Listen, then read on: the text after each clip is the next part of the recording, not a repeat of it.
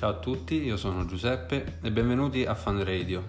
Questo è Caffè col Non Profit e oggi siamo in compagnia di Federica dell'Associazione Festival del Fundraising. Ciao Giuseppe, grazie mille per l'invito. Grazie a te per aver accettato l'invito e per essere qui oggi, in particolare per parlare dei prossimi mesi del festival, perché mi sembra di capire che ci saranno tante importanti novità. Assolutamente sì, ci siamo dati dei nuovi obiettivi, ambiziosi ma secondo me assolutamente realistici.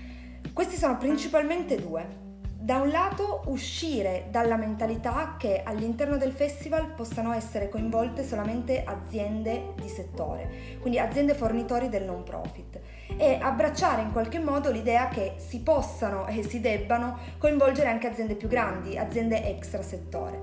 Ovviamente questo si ricollega al secondo obiettivo che è quello di un'importante crescita economica per l'organizzazione. Ok, beh, mi sembra di, di, capire, sembra che ci siano solo aspetti positivi nel coinvolgere queste aziende, da come ne parli. Quindi mi chiedo, prima eh, non è mai stata fatta un'azione del genere? Allora, in realtà sì, ma eh, mai in maniera strutturata e mi duole dirlo senza moltissimi risultati come mai secondo te? Una delle cause, a mio avviso, è che la causa del festival è una causa complessa. Non è come dire un euro per un pasto caldo oppure il tuo sostegno aiuterà la ricerca. È una causa che in qualche modo presuppone una riflessione a monte, perché il concetto di sostenere il festival per sostenere tutto il settore non profit è poco immediato mm, e non tutte le aziende lo comprendono immediatamente.